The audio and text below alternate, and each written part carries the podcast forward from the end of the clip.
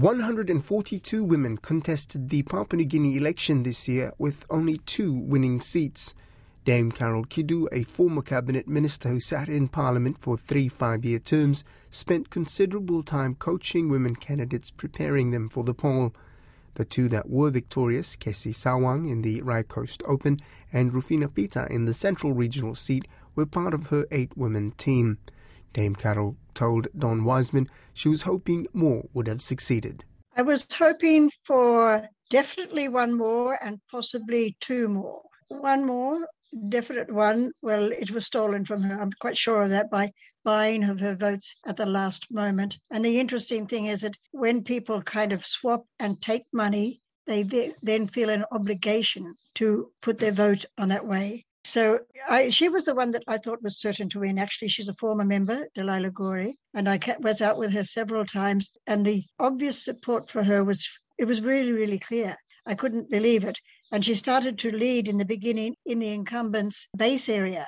Better be careful what I say, but people were called in, and there's evidence that a large amount of money was given out two days before the campaign time ended. I came in the, after this event, uh, and um, one of the candidate's sister said to me they saw some of their supporters on the trucks following around the Prime Minister, the Pangu trucks. So I did think she was a definite. I thought Rufina, Honourable Rufina and Honourable Casey, who have won, were very strong possibilities. And I had two others that I thought had a reasonable chance out of the eight that I worked with. But the interesting thing, Don, was that there were several women who were not in the team that I worked with because they did not stand in 2017. I worked with people who had stood in 2017 2017 and done well. There were some that came up were very strong. They're in the top five. And again, a couple of them, I believe, should have won. At least one, I'm convinced she was should have won, but there was a lot of compromise in the counting room. And she's had people come and actually tell her straight. So it was a very, very difficult election, very difficult. To have two there, it's, it's great. And there's going to be a by election in North Bougainville. And although the project I worked on is finished, I am going to make a point of going over and working with the women who are going to stand in the by election. And there and is this, a possibility the, we can get a third one. This is a by election because the member who won Passed died away. during the campaign. Yeah, during the counting, actually, I think. Um, yeah, but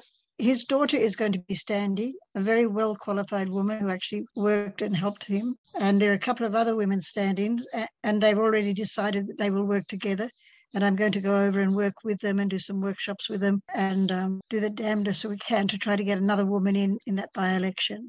As we say, 142 women. And we've often talked about the impediments to women getting into Parliament and PNG mm. and the opposition from men, the opposition from other women, the lack mm. of money, they remain yeah. impediments. They're worse than when I stood. They're actually much worse than when I stood, Don. It's intensified, has been described by some women a resurgence of patriarchy, but patriarchy in a new form, which is denying the power that women had traditionally, not patriarchy in its pure traditional sense, where we where women did have a say. And if you recall, in the first election after independence, three women won. And this intensifying of the attitudes of patriarchy has increased over recent years.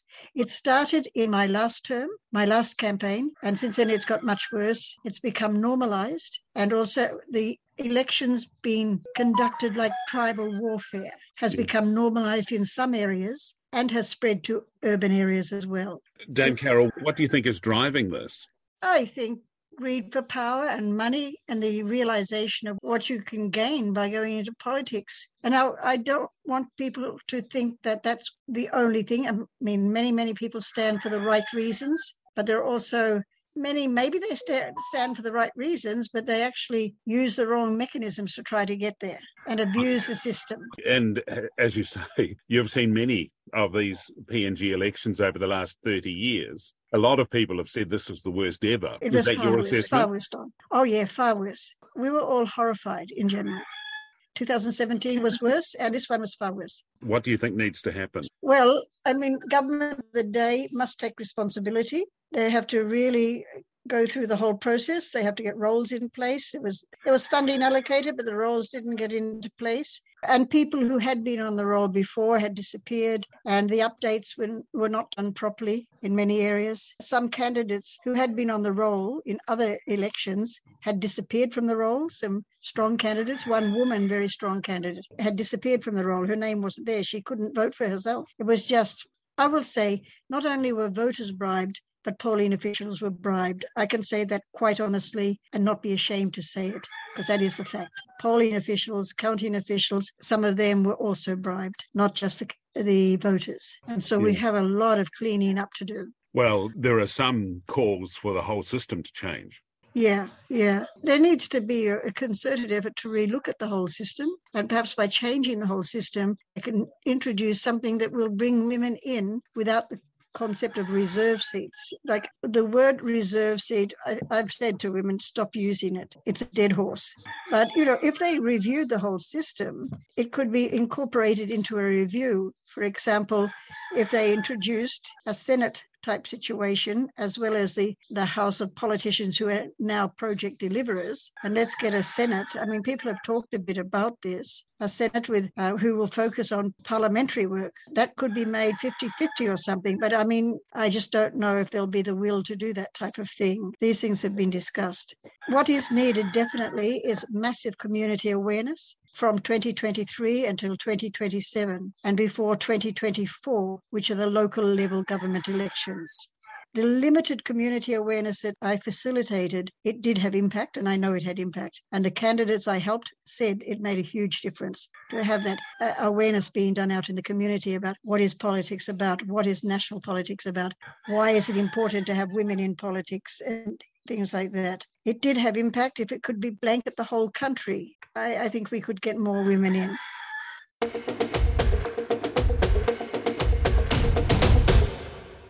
Leaders in Tokelau have condemned the anti-vax narrative of a family placed under tunua for refusing the jab. The unvaccinated family have been under tunua, which roughly translates to house arrest on Nukunonu in Tokelau for just over one year, and have been slapped with even tougher restrictions. Vaccinations are mandatory in Tokelau, and the local council and village elders are not having a bar of the spread of misinformation by the family online. Mahelino Patelesio, his wife, and two adult children's internet has been restricted for one month in an effort to dampen tension. Lydia Lewis has the latest. The General Manager National of the Office of the Ongoing Government of Tokelau, Aukusitino Vitale has issued a frank message to an anti-vax group that he says has been spreading false information about the situation. I watched uh, with disgrace your lies during the number of interviews you have had with uh, small families uh, on Nukunonu and Atafu. Taking the words of a few on Tokelau to make believe and promote your propaganda and lack of understanding of our way of life and history as a people. The issue is much deeper than that. Mr. Vitale says his vibrant, rich culture is under attack. This is what he said in his latest address. Do not pretend you know our Kahinomanga because clearly you have no understanding of the depth of our small community's way of life. Tokelau holds you account for all the lies and negatives you have caused our society and people. A strong objection following comments on social media that he says tarnishes their culture. Mr. Vitale went on to read a letter addressed to the Taupulega, or village elders, on May 4, 2022, from Ross Ardern, the former administrator of Tokelau. I am of the firm opinion that Tunua imposed on the unvaccinated adults has run its course, respectfully, as previously communicated it is the view of both the administrator and New Zealand that the penalty of tunua that you have imposed should have immediate end to it and should never, under any circumstances, apply to children. I am concerned that the arbitrary detention of children and adults for refusing to be vaccinated, as is their right to do so, will damage the international reputation of both Tokelau and New Zealand those are the words of Ross Ardern, who is no longer the administrator of Tokelau. Don Higgins is. We reached out to him through the Ministry of Foreign Affairs and Trade in New Zealand, and they declined an interview. Following the first in person general fono this year, I received a written response to my questions from an MFAT spokesperson. I asked, How complex is this issue given the cultural aspects? Their response the issue is a complex one, balancing the rights and responsibilities of individuals and communities.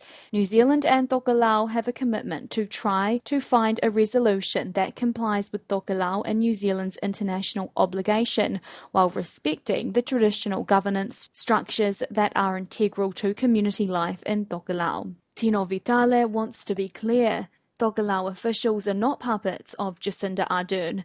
Mr. Vitale says the health of residents is at the forefront of any decisions made by village elders, and for good reason.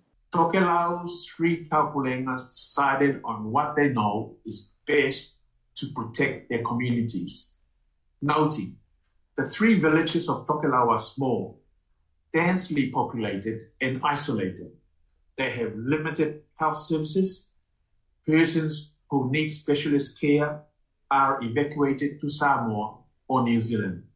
Against this background, Tokelau decided that vaccination was the best way to protect its community from the effects of the COVID 19 pandemic.